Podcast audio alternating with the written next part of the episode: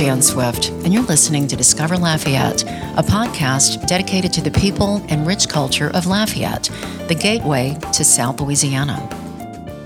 We tape Discover Lafayette with the support of Rader, a managed IT service provider that offers hands on technology support and forward thinking solutions. With managed IT integration, including cybersecurity, communications, and technology support, you have just one vendor and one number to call, allowing you to concentrate on what's most important your business. For more information, visit RaderSolutions.com. Support for this podcast also comes from Home Bank, providing mobile app and account notification technology to help customers detect fraudulent activity. Because security is knowing. Find more tips to bank securely at home24bank.com. Home Bank, member FDIC. We're proud to welcome our newest sponsor, Lafayette Surgical Specialty Hospital.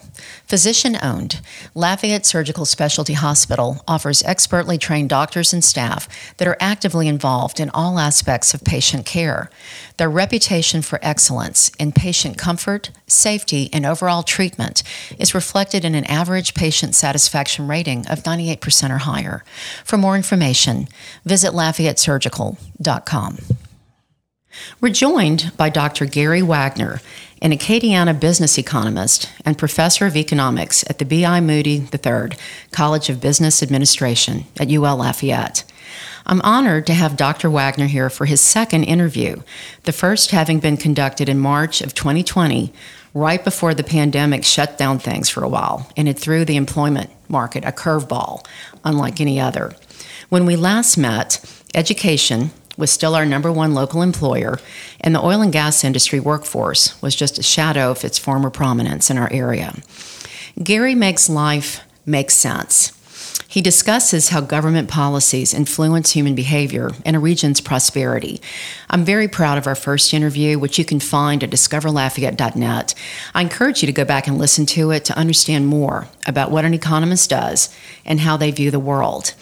I've asked Gary to update us on our local and state economy, and of course, discuss anything else you'd like to talk about. Dr. Gary Wagner, welcome back to Discover Lafayette. Well, thanks. It's a pleasure to be with you. Yeah. So um, I was telling you before we started taping, you make economics make sense. I was never a math person, but I've always been really fascinated with human behavior. And in our first interview, you talked about how incentives can influence behavior, both good and bad, not just in government, but in any type of situation. And uh, we've had some curveballs, you know, we've had to live through the last couple years. So I was curious if you could just kind of give us your snapshot of where Acadiana, Lafayette, and Acadiana are in our state coming out of the, the shutdown.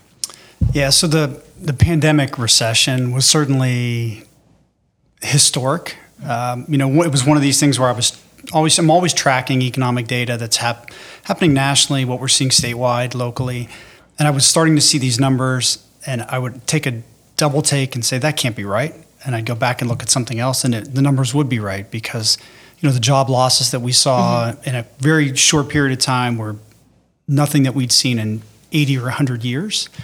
Uh, I think the local economy, the Acadiana region, is doing much better than the state nationally, we actually just regained all the jobs that we lost.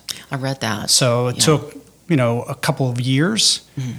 Uh, the Lafayette region is doing a lot better than the state. The last time I looked at the state figures, we were ranked 47th or 48th, so not doing really well. But Lafayette's done pretty well, particularly in the last couple of months, last six months. Uh, and it's been driven a lot in our area by healthcare. So seeing a lot of job gains mm-hmm. in healthcare. Mm-hmm. Um, I think the oil and gas industry still hasn't recovered from 2014, right? When right. oil price, and I don't know that it'll come back to what, what it used to be, mm-hmm. but it also hasn't been losing extra jobs. So we're still around 13,000. Still around 13,000, uh-huh. give or take. It, it As fluctuates. compared here. to 25,000. 25, yeah. yeah. back in 2014. Right. Yeah. And it's a, it's a big hit for the region in particular because it's one of the highest paying sectors. Mm-hmm. So it is the highest paying sector in the state, the highest paying sector locally. So you take a lot of that income out. Now, one of the things that I think might have happened, I haven't taken a look, is you know it's possible for people here to move and to still live here but work somewhere else. Right. So potentially people could be living here but now working out of Texas. And Mm-hmm. I mean, I know where the data are to, to dig that up, but I haven't done Haven't that yet. done it yet. No, I'm a one person show, so there's only Yeah. so many things I can do. And you're teaching I am teaching. classes. Yeah. I teach in the fall semester, so usually in the spring semester I don't teach, but I do have a couple classes, so that keeps me busy too. And what level are you teaching? So I teach a sophomore level intro to econ class, Uh-huh. uh, and then I teach a junior level uh, economic measurement analytics class that does a lot of coding. So it's more of a, uh, I would describe it more as a com- computer coding course. That's more of a serious group in that junior level, huh, than the sophomore level. Yes, yeah, and, and I think there you you see some differences too. The first year that I was here at UL, I'm starting my fifth year already, so It's amazing. Yeah. it certainly goes by quick. Uh-huh. The first semester that I was here, I had first semester freshmen, and I had not had first semester freshmen in a class in probably 20 years.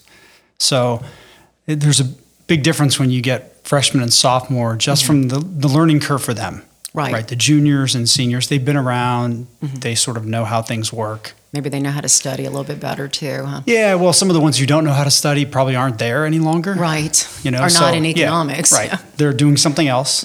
So it is a little bit easier, I think, having the upper division classes. The students, it's just a different rapport in the classroom. Did I read that UL? I know this is a little bit off, but is this the largest uh, incoming class ever? Is that accurate? Seems Well, like I read that. Yeah. I'm embarrassed to say I don't track the numbers as well as Yeah, I should. I, yeah. I do. I think I saw that as well. I was excited So- to see that. Yeah, that's a great. That's great news. Yeah. Uh, I think the university survived the pandemic pretty well in terms of Mm-hmm. enrollment figures. At least as far as I know, I don't have any inside information from Right. folks on campus, but Right. looks like we're, we're doing better than some other places. Yeah, and while we're talking about that, I know that um, UL Lafayette was just um, designated as an R1 institution by the Carnegie Classification of Institutions, which is a big thing for the amount of money spent on research. It's a huge deal. Yeah. Uh, I don't know the exact number of R1 institutions. It's somewhere probably around 120 or 130, but I think it's the top 3% of universities nationwide in terms of research dollars. So, you know, there are only three in the state uh, LSU, I think Tulane is an R1, and then now we're an R1. So the fact that, you know, for the university to move that quickly up the ranks is really a testament to the, to the leadership Right. on campus. I think you know Ramesh Kolluru has done just a tremendous job with uh, overseeing. He's the VP of research, Right. And the amount of money that's been flowing through has. You just look at the numbers every single year, and you think it can't grow this much again, and then it does. And it does, yeah. And I don't know where it's. Uh, who's contributing to that? It's certainly not me, but there are some great people doing great things. In our first interview, you mentioned that um, it's really important to attract talent to a region.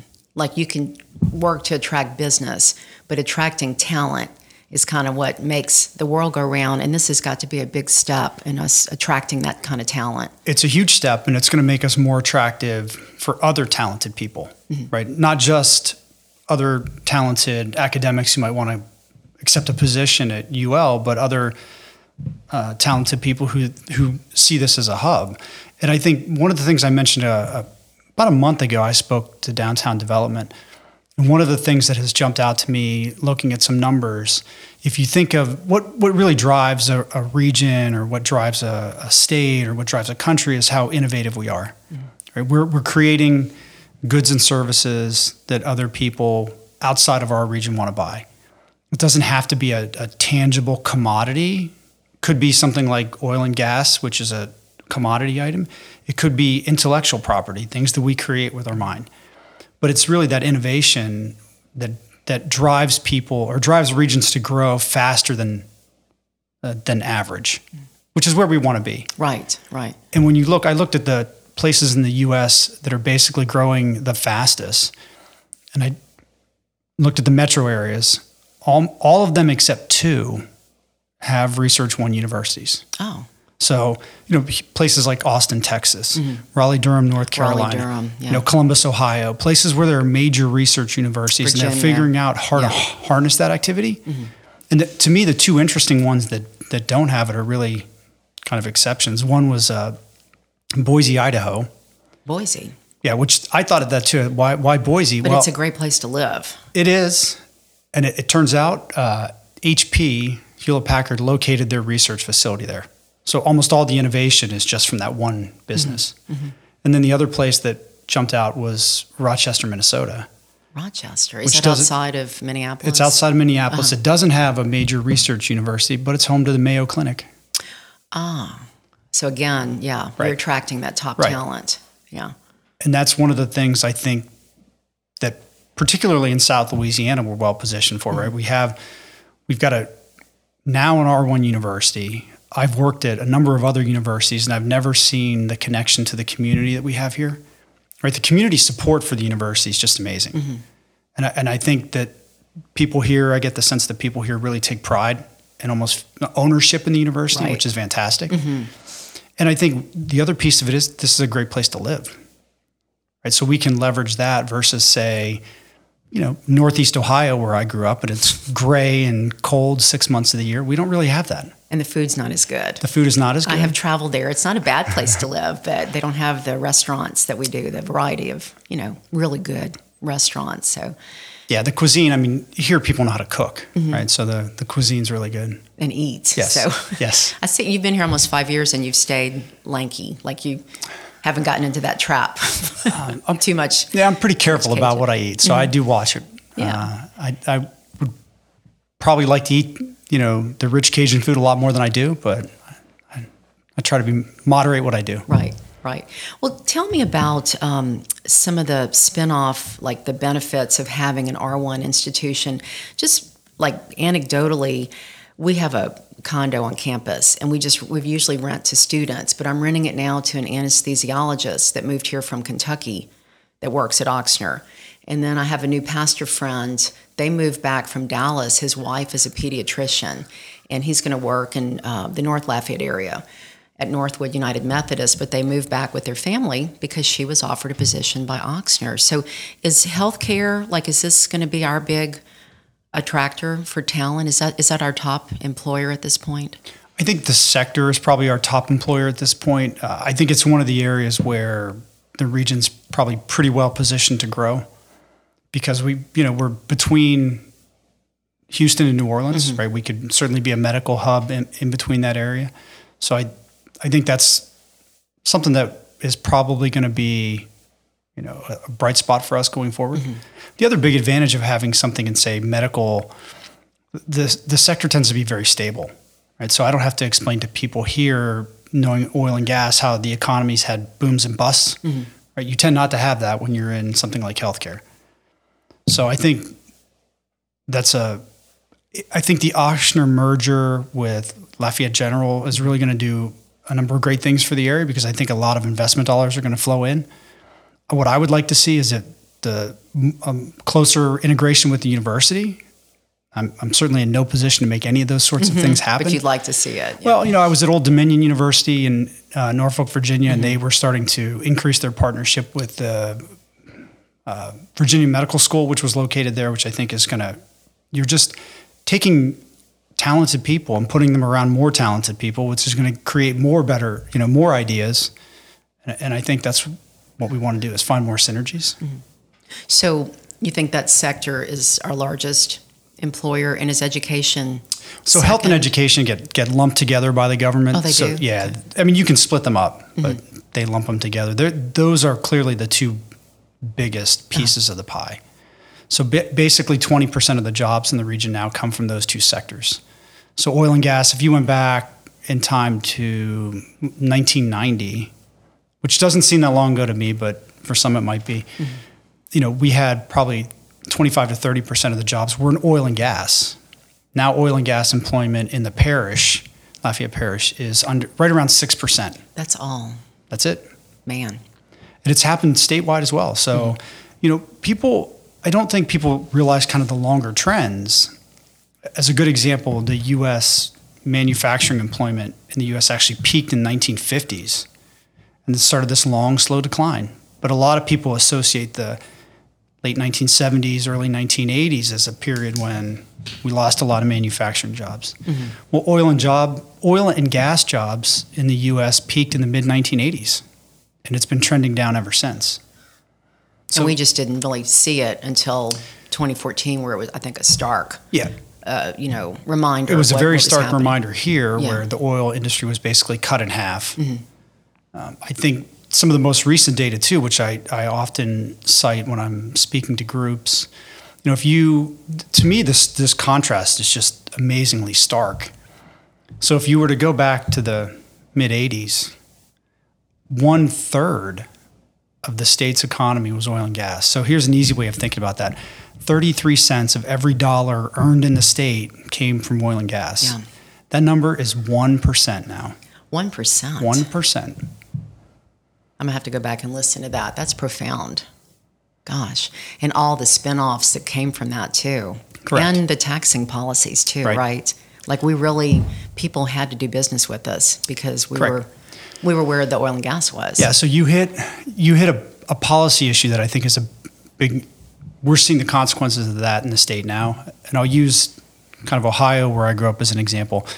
You know, the Midwest had a lot of heavy manufacturing, mm-hmm. so they put taxes in place that basically capitalized on the fact that you had these steel mills there that couldn't move. Well, then all of a sudden, the steel mill, mills aren't there, and you have a tax system that's not really conducive to helping your economy grow. and people are out of work, and Yes. the, ta- the taxes are and it's not attractive for outsiders to come in, mm-hmm. right? And so Louisiana is a case where you had what sometimes economists would call a, a captive resource, right? You have oil and gas that you can't pick up and move, which means you build a tax system around Yeah, that resource that can't it. move. Mm-hmm. Exactly. Now all of a sudden that resource is not nearly as productive as it was, and you're stuck with this antiquated tax system that mm-hmm. is not conducive to businesses coming in.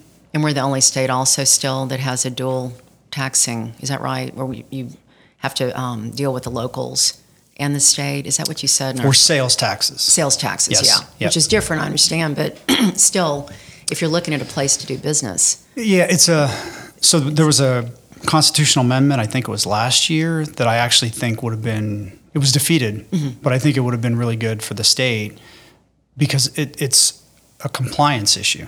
So for a business that wants to potentially locate here, and you would say sell in different parishes, or even selling within one parish. I, I don't remember the exact number of sales tax districts in Lafayette Parish. I think it's seven or eight. oh, well, So depending on where you sell, you have to understand what those differences are. oh, and because comply of the with them. different towns. Yes. Yeah, I got you. Yeah. yeah, And so for somebody who say, you know, if you were located here and you're you're doing business in multiple parishes, Mm-hmm. I mean, you might have to understand a hundred different sales tax zones, and the burden on business is just really high. it's good for accountants.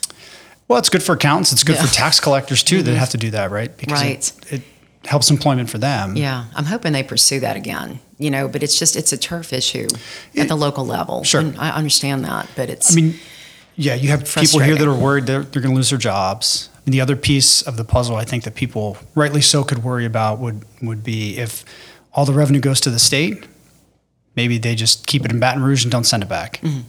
Right. So those are legitimate concerns. Mm-hmm. Very legitimate, But I think you know when you consider the the burden it places eh, because the landscape is you know locating here versus locating in Texas versus locating in Arkansas and so the landscape is we're com- kind of competing with all these other states and we're just not set up in a way to be as competitive as we could be That brings a couple of questions to my mind. If you were a retiree, would you have like a top state to move to, knowing the country as you? Uh, do? Yeah, I mean, you know, like from a good uh, tax perspective and quality of life. You might want to move back to Ohio. I don't know to be by your family, but if you were picking that mecca, is there a good place to go? well i would i would say right now i would be leaning towards the west which this is going to sound really strange given that i live here uh, i'm just not a huge fan of the humidity and it's just something that you can't escape Right. So any place where there's less humidity, I think that would be nice. Yeah. Um, so you'd pick a state with a good tax base and a tax uh, system. so there are a lot of states that have pretty good tax systems. Um, I think the South tends to be a, rely a little bit more on sales taxes, a little bit less on property taxes. I tend to think most economists think we should rely a little bit more on property taxes. We think that those are more fair.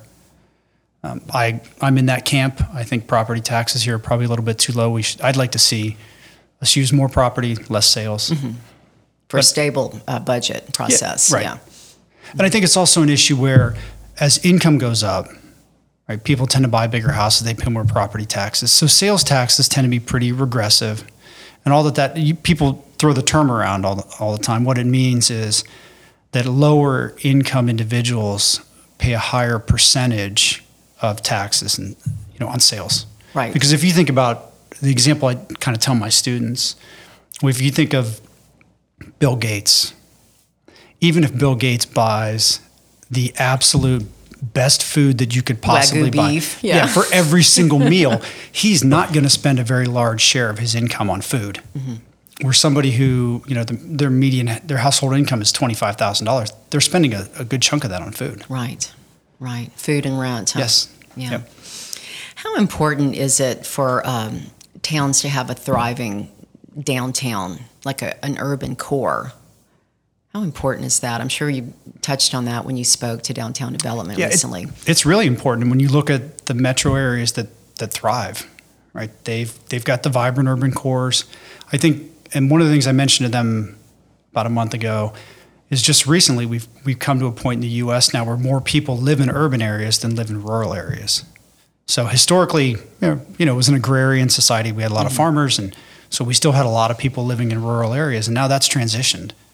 And I think some of that's just due to the nature of how we work, right? Where so much of what we do is now really knowledge driven. Mm-hmm. And so there are huge benefits to being having to proximity, to having people closer together. And so the areas that are the urban centers and having a dynamic urban center is really good for having job growth, for having income growth. Mm-hmm. I just took a road trip east, and it was amazing to me to see these towns, like you mentioned, Raleigh. I mean, I stopped in Pensacola, which has been revitalized, and the downtown is incredible.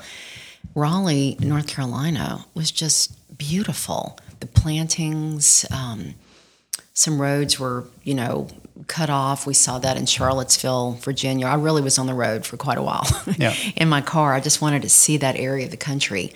Uh, DC, of course, was gorgeous with all the plantings, but it had a different feel almost. Like people, it, it was like everybody got involved in it. It looked like, and it was a pride thing. But I think it also it's attractive. I can see how people would want to go to those types of communities. Yeah, and I mean, you know, especially here, right? It's the I would I guess the downtown area I would I would describe it as I mean, partially it's a restaurant hub. There are restaurants mm-hmm. everywhere. It's cer- other places. It's certainly the cultural hub, Right. right? When you think of the cultural activities and that attracts a lot of people All to the the, festivals. and yeah. Sure. And the arts center, right. And so making those investments to keep downtown vibrant, I think, is important. Um, I mean, I, I also worry a little bit when you see the development just kind of expanding and expanding and expanding the footprint.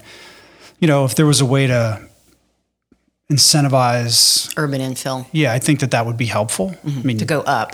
You know, uh, we used to always hear about that. Just or to revitalize. Yeah. Right. To, to find something that's not being a building perhaps that's sitting vacant. Well, how can we re- revitalize that building as opposed to relocating somewhere else? Mm-hmm. But I mean, you know, parking is always an issue for downtown, and you have other things that pop up. But right. I think by and large, you know, to me, parking is pretty easy to find. It's easy to get around downtown. It's not very big. Um, speaking of buildings, I was curious to get your thoughts about, you know, post pandemic as we've come out of it. More people started working remotely, and I was really concerned about our commercial investments. I, I haven't personally heard of a lot of bankruptcies. I'm assuming people are repurposing buildings between the oil and gas people relocating and uh, people maybe not needing as much office space. But what, what, what's your take on that? How have people made it? I think that's a great question. So I would say I haven't heard much on the commercial front either, but commercial real estate data are actually some of the most difficult to come by. So residential is pretty easy to come by, jobs data is pretty easy to come by. But if I'm interested in what's happening with commercial real estate here, I call some of the folks Yeah. that I know. Rex Morrow always sends out his newsletter Yeah. about So the sold. I know. think they're probably a better source On of that. that information than I am. I just haven't heard about a lot of bankruptcies. That doesn't mean anything, but normally you hear when there's like a real ripple effect. You I mean, know, what you could expect is to see commercial rents falling, right? To Per try to in- foot. Mm-hmm. to try to incentivize people to to use the space, but I don't know if that's actually happening or not because, again, that's a little bit difficult to track, and sometimes uh, if you own a property, you don't necessarily want to send a signal that the rents are falling. So you don't want to, yeah, yeah, promote. right? You don't want to promote that. Uh-huh. and so sometimes that information is just hard to come by. I don't know how people made it between the pandemic and then now with the high inflation that we're living. And can you talk about that, the market forces? I mean, we all hear about supply chain disruptions, but I mean, even Walmart prices have doubled in some Yeah. cases. It's it's really difficult to get out without just spending, you know, a ton more than we did a Yeah. year ago. I mean, I, I think inflation's the the biggest problem that we're looking at right now, and I think it's obviously a huge problem nationally, and it's something that we can't escape. Which is why I think the next year or so, nationally and locally, we're probably not going to see a whole lot of, of growth because of inflation. But basically, what it seems has happened is initially when the pandemic hit, we had supply chain disruptions. So you weren't able to get goods to market. Mm-hmm. So that had the effect of when you have fewer goods available, it obviously is going to push the price up. But what's happened is the supply chain disruptions have more or less worked their way out. But what we're seeing is spending is really high. And so when the pandemic first hit, people actually started saving money and savings they were saving at historically high rates because I think there's just a lot of uncertainty. And when Yeah. uncertainty comes Anyone- around, people don't know what to do. They say, I'm not going to make these purchases. I'm going to hang on. We'll wait Couldn't and go in see. the store. Yeah, Yeah. you go into a wait and see mode. You can't go to the store. And then we had a couple stimulus packages, right? and you combine those things, and all of a sudden, consumer spending is way above normal, and that's also contributing to the inflation. So we're basically at a 40-year high for inflation. So we have numbers that we haven't seen since the late 1970s, mm-hmm. and there's not any real sign yet that it's turning around. I mean, I keep looking every every month these numbers come out. I'm taking a peek to see what's going on. Right. Well, you can well, see in the real estate market. I mean, just in the past couple of months, if you didn't buy a house in April, boy, you know the note is so it's so much higher based Yeah. on the interest rate. Yeah, it's for slowed- young people. It's it's incredibly difficult. Yeah, the market is going. to The market has slowed, and it's going to continue to slow. But I mean, we were also having here and elsewhere. Just again, I feel like a cliche saying this, but I mean, it was historically tight housing markets. So at the end of 2021 and the beginning of 2022, that was probably the best six month period for housing here mm-hmm. as far back as I have data, which go to the 1970s. Right. So you have just housing market is on fire, and then all of a sudden, so when I say it's slowing, it means it's going to return to something that's more normal. You think prices will return to more normal? Like, will they go down? So I don't think prices will drop. But I, Ever? well, I mean, housing prices can drop. They I'm did- talking about just everything though, like Oh, well, the groceries, the Yeah, so those will vehicles. You know. we will see those prices starting to come back down. They're not going to stay high forever, and, and it's really targeted too in certain items. I mean, if you look at especially in cars, Mm-hmm. I mean, I don't know who who can afford to buy a car these days. Their their prices are up forty percent year over year. Uh, I'm leasing a car. I, I'll be going into the third year, and it's a three-year lease. And I didn't really plan on keeping it, but I think I'm just going to buy it because the under the lease contract, I don't think I could get a car like this. You know, it's a Volkswagen, uh-huh. but it, I don't think I could get one at that price. It'll have low mileage, and I know the owner. Right, right, yeah, but it's it's uh, frightening to think. Like I don't want my car to break, you Right. know, or my daughter's cars. Right. We don't want to be buying more vehicles. So, what? How do you teach? Like, do the kids get all this when you're teaching the supply and demand? And do they do they show up in class wanting to talk about their personal experiences with you know what their life is like? Is it fun teaching them this? I, well, it's fun for me to explain it. I would say they almost never come in with those kind of experiences. They don't. The No, I- parents take care of things. I, well, I don't know. I, I think back to when I was a student, and Mm-hmm. you know, it's just those things just aren't on your radar screen, And I didn't have any money anyway. Yeah. I could, you know, right? I didn't have anything to lose. I think what's probably interesting to me is, you know, friends I've had from when I was younger, not so much now because I'm a little bit older, but you know, I heard from a lot of people when they were in the market to buy their first house. Then they want to understand what's going on with the economy, what's happening with interest rates. What is the Federal Reserve? Yeah, yeah. All of a sudden, these things start to matter, uh-huh. right? And I think for for college students, if they're representative, um, it, like I was, it just wasn't something that hit my radar screen. Yeah, I just didn't pay much attention. It was very abstract. Mm-hmm. We didn't raise our rent at our condo. I mean, we just kept it where it was. I didn't. I don't know. It's we're not covering our expenses, but I just didn't want to be where you know, these are students typically. Um, the doctor didn't care what the rent was, but yeah. but I mean, for students and their families, it matters dramatically. Yeah, absolutely. As one of the cost of you know getting through college. I, you know, I think one challenge with with students too is um, they stay the same age, and I keep getting older. How does that happen? I don't. But you understand. look the same as you did two years ago, so well, things you. are good.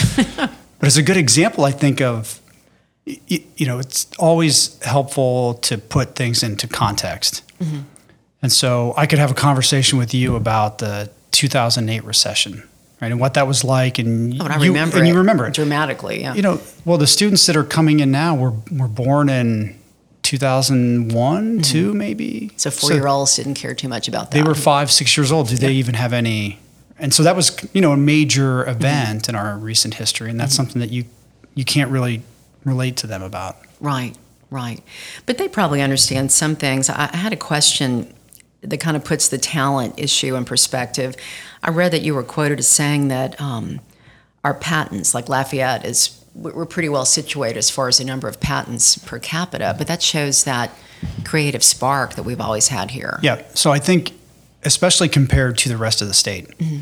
so we are right about the national average, but we are significantly more innovative than the rest of the state, which is, I think, one of the reasons that the region has done pretty well for the last 10 years, at least compared to other mm-hmm. areas in Louisiana.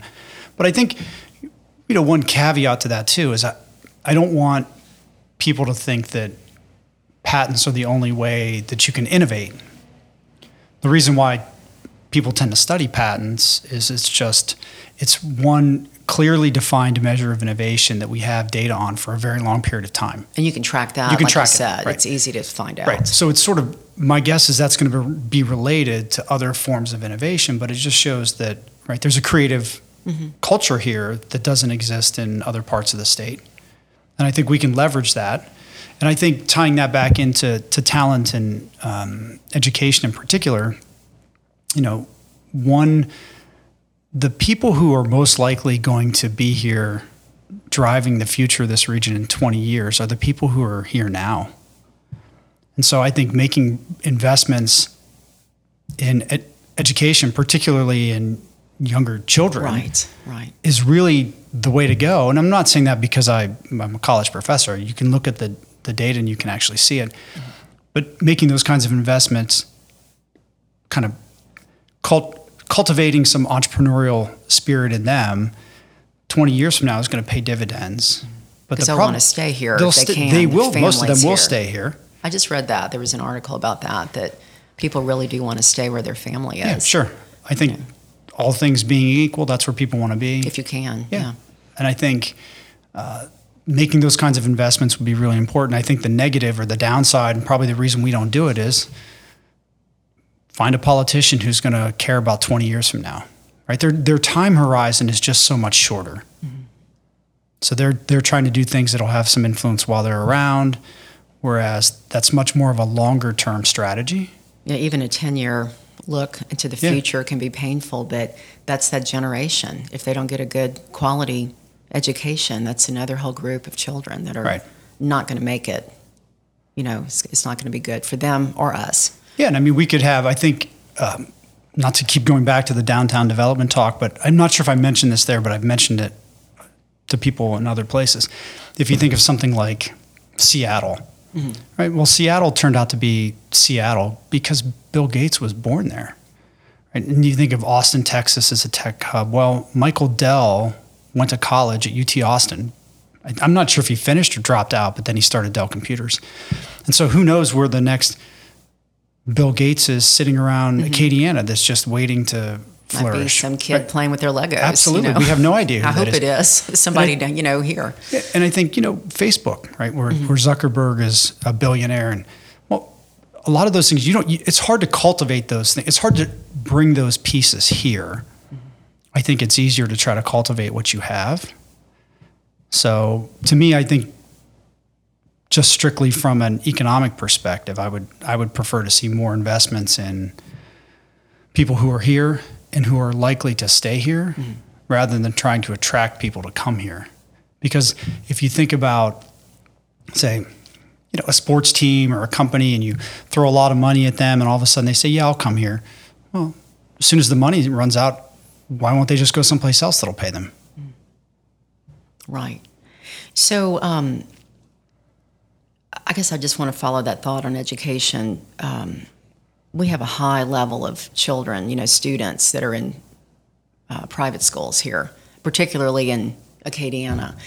And then we have the bulk of our workforce is probably not in the private schools. You know, like there's still a lot of kids that are not. And you look at the numbers of what we have, and I don't know what it is in the different places you've lived, but you you this is one of the core things you were trying to talk about. But do you think that there are ways we could spend more effectively? I mean, have you looked at that from a perspective, you know, of a professor's lens? I have not. The kids that come in that you see, you know, Yeah, no, I, ha- I haven't dug real deep into it, but I, I do know that compared to some of the other places I've lived, I would say Louisiana underinvests in public education relative to these other places. Mm-hmm. I mean, I don't have a good answer as to why that is. Yeah. Uh, but I think that to me, the reason I see it as a valuable investment is just because that's going to create opportunity. The, the younger people that are being educated are going to be the people who drive the economy in the future, right? And I want them to be talented and be innovative and come up with creative things, and that's where we have to make those investments. I've seen um, what I think it's West Feliciana, um, where St. Francisville is. They have uh, um, 98% of the kids or whatever are in public schools, and it's consistently a high performing district. But I really think it's because all the parents are involved in it. They're there. They're not splintered off. And I love our my, my kids went to private school. I love the private schools we have.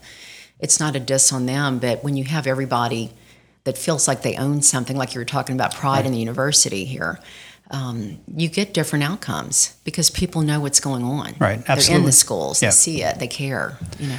Yeah, and I think you know there's always a struggle.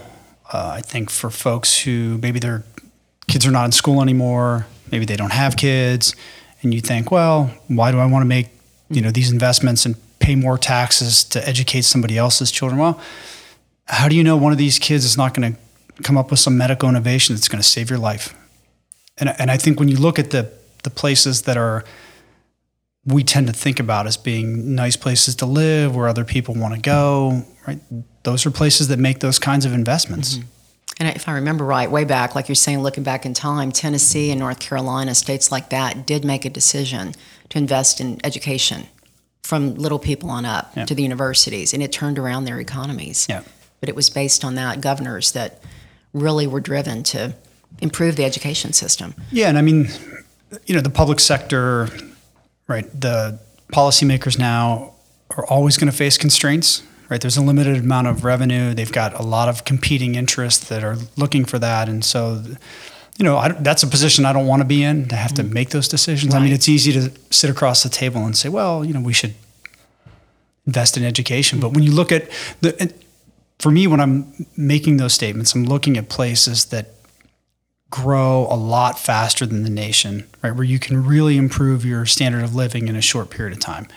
And those are those places, right? They're the innovative places that invest in education.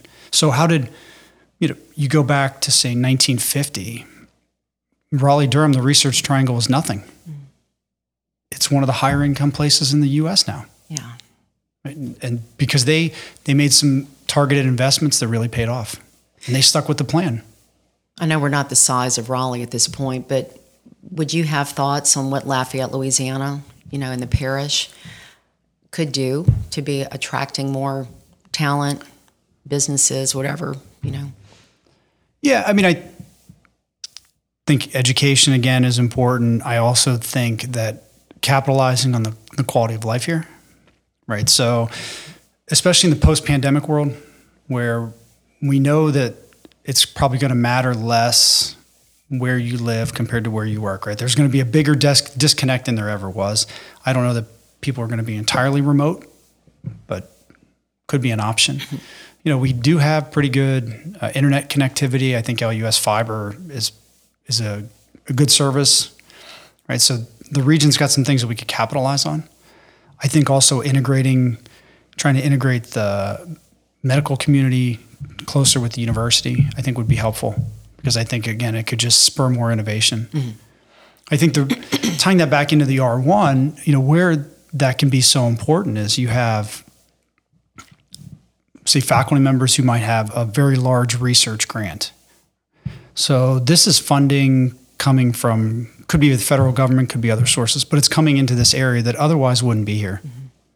So you think now we might have, mean, our expenditures are over $100 million. It's probably embarrassed to say I don't know the exact number, but it's well over $100 million that is funding being spent to a large extent in our region that otherwise wouldn't be here. Right, right. Yeah, I saw that too. Um, I just feel like Lafayette, we just are survivors. And we have survived, you know, downturns in the past, and we're still creative. I just think we, we have to rebuild, and it can't just be healthcare, although that's a great, th- you know, it's great to be in a um, healthcare hub. Yeah. But other people are so creative here, and they're, I think it's that Cajun spirit, you know, hardworking, and they, they're not going to be, you know, they're not going to be put down. Yeah. They're going to keep on going. So. Yeah, and in fact, I mentioned that a couple times when I first arrived here, and I'm looking at some of the numbers, and especially so this was pre-COVID, mm-hmm. but we were still kind of bouncing back from the uh, 2014 drop in oil prices, and you know I was out talking to somebody, and somebody said, "Well, this is all such bad news," and I said, "I actually." Don't see it as bad news. I said I- am shocked the region's this resilient, mm-hmm.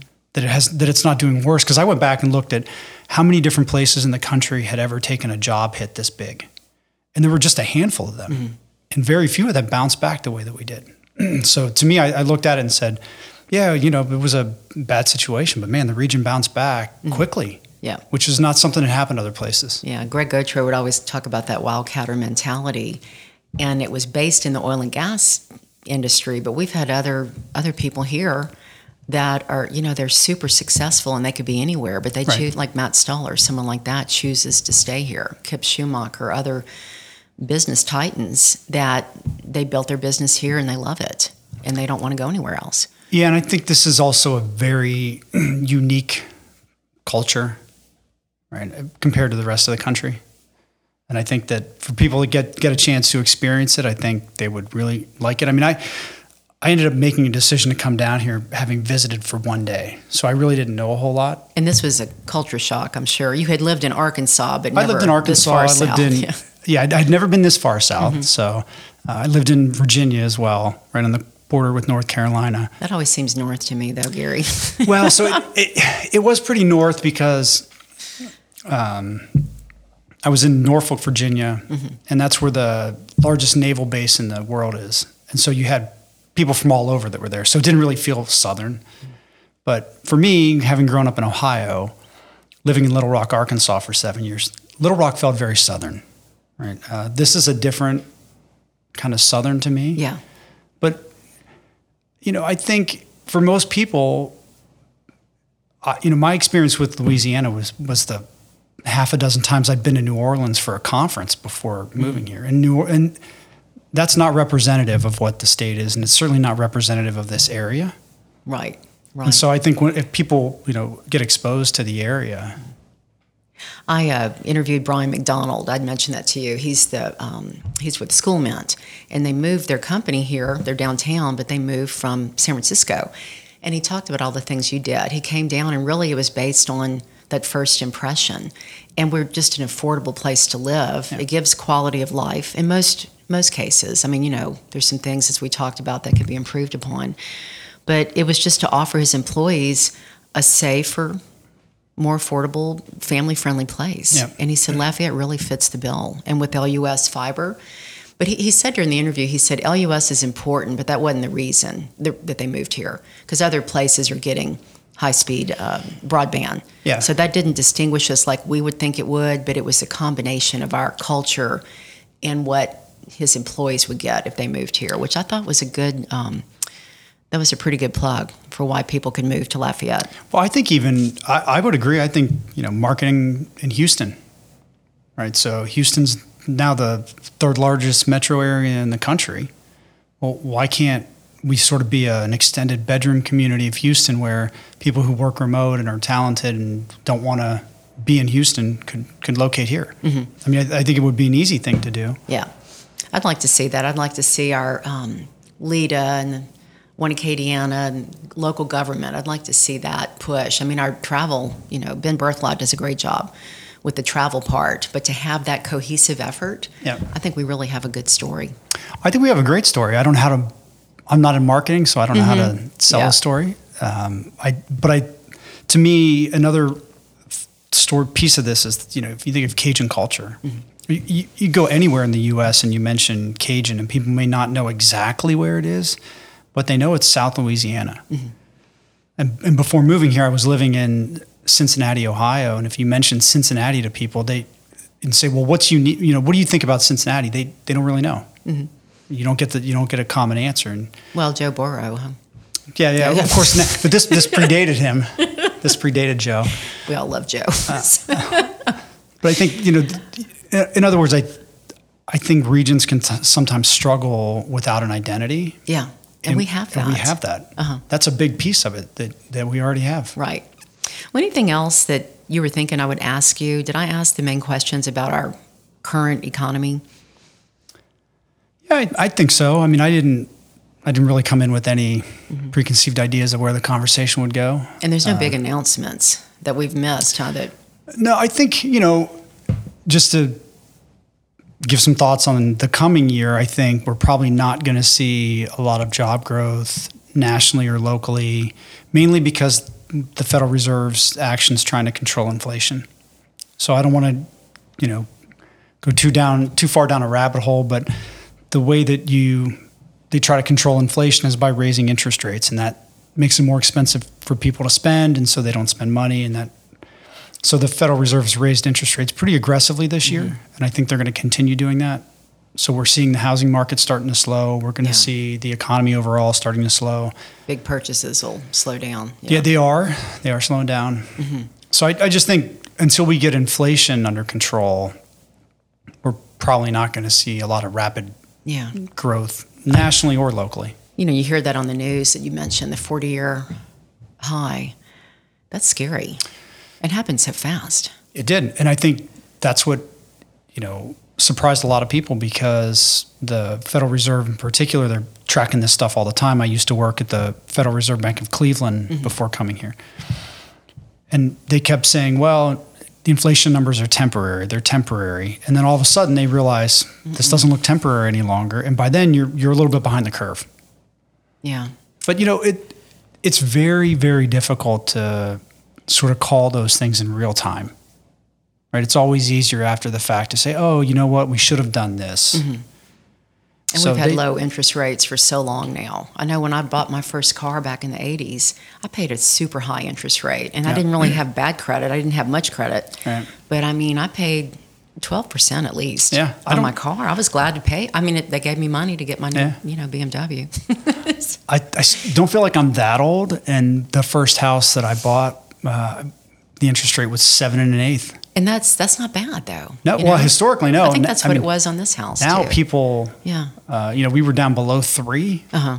Now we're still free ho- money. Yeah, we're still hovering in yeah. you know the mid fives, and people think that it's gone up, and it has gone up a lot this year, but by historical standards, yeah. it's still a pretty decent. I think ours in 2000 for this house might have been 7.65. Okay, I think you that's know? when I bought my first house was yeah. 2000. And we were lucky to get the money, you know, like you have to borrow money, most of us, to yeah. make anything happen. Yeah. So, but it's just perspective, right? Yeah. Like the, you were saying, the kids that are coming in today, they just don't have, they don't have that historical background. Yeah. Well, so, none of, I mean, nobody does at that age, no, right? Hopefully not. Yeah. So, well, Dr. Gary Wagner, I want to thank you for joining us. Again, Dr. Wagner is Acadiana. He's a business economist and teaches economics at the B.I. Moody III College of Business Administration at UL Lafayette. We're lucky to have you here in our community, and I hope you'll be staying with us, you know, for a long time. I know that um, professors such as you have opportunities, but we're very lucky to have your expertise here. Thank you. I appreciate it. Thank you very much. I'd like to thank our listeners for your loyal support. If you haven't subscribed yet, please subscribe wherever you get your podcast. And please go to our website also, discoverlafayette.net, where you can hear this interview and over 275 other interviews. Our sponsors make this show possible. I'd like to first thank Rader and in particular Jason Sikora, who mixes our tape and makes it sound much more professional than I could. I'd also like to thank Home Bank and our newest sponsor, Lafayette Surgical Specialty Hospital. On behalf of Discover Lafayette, this is Jan Swift.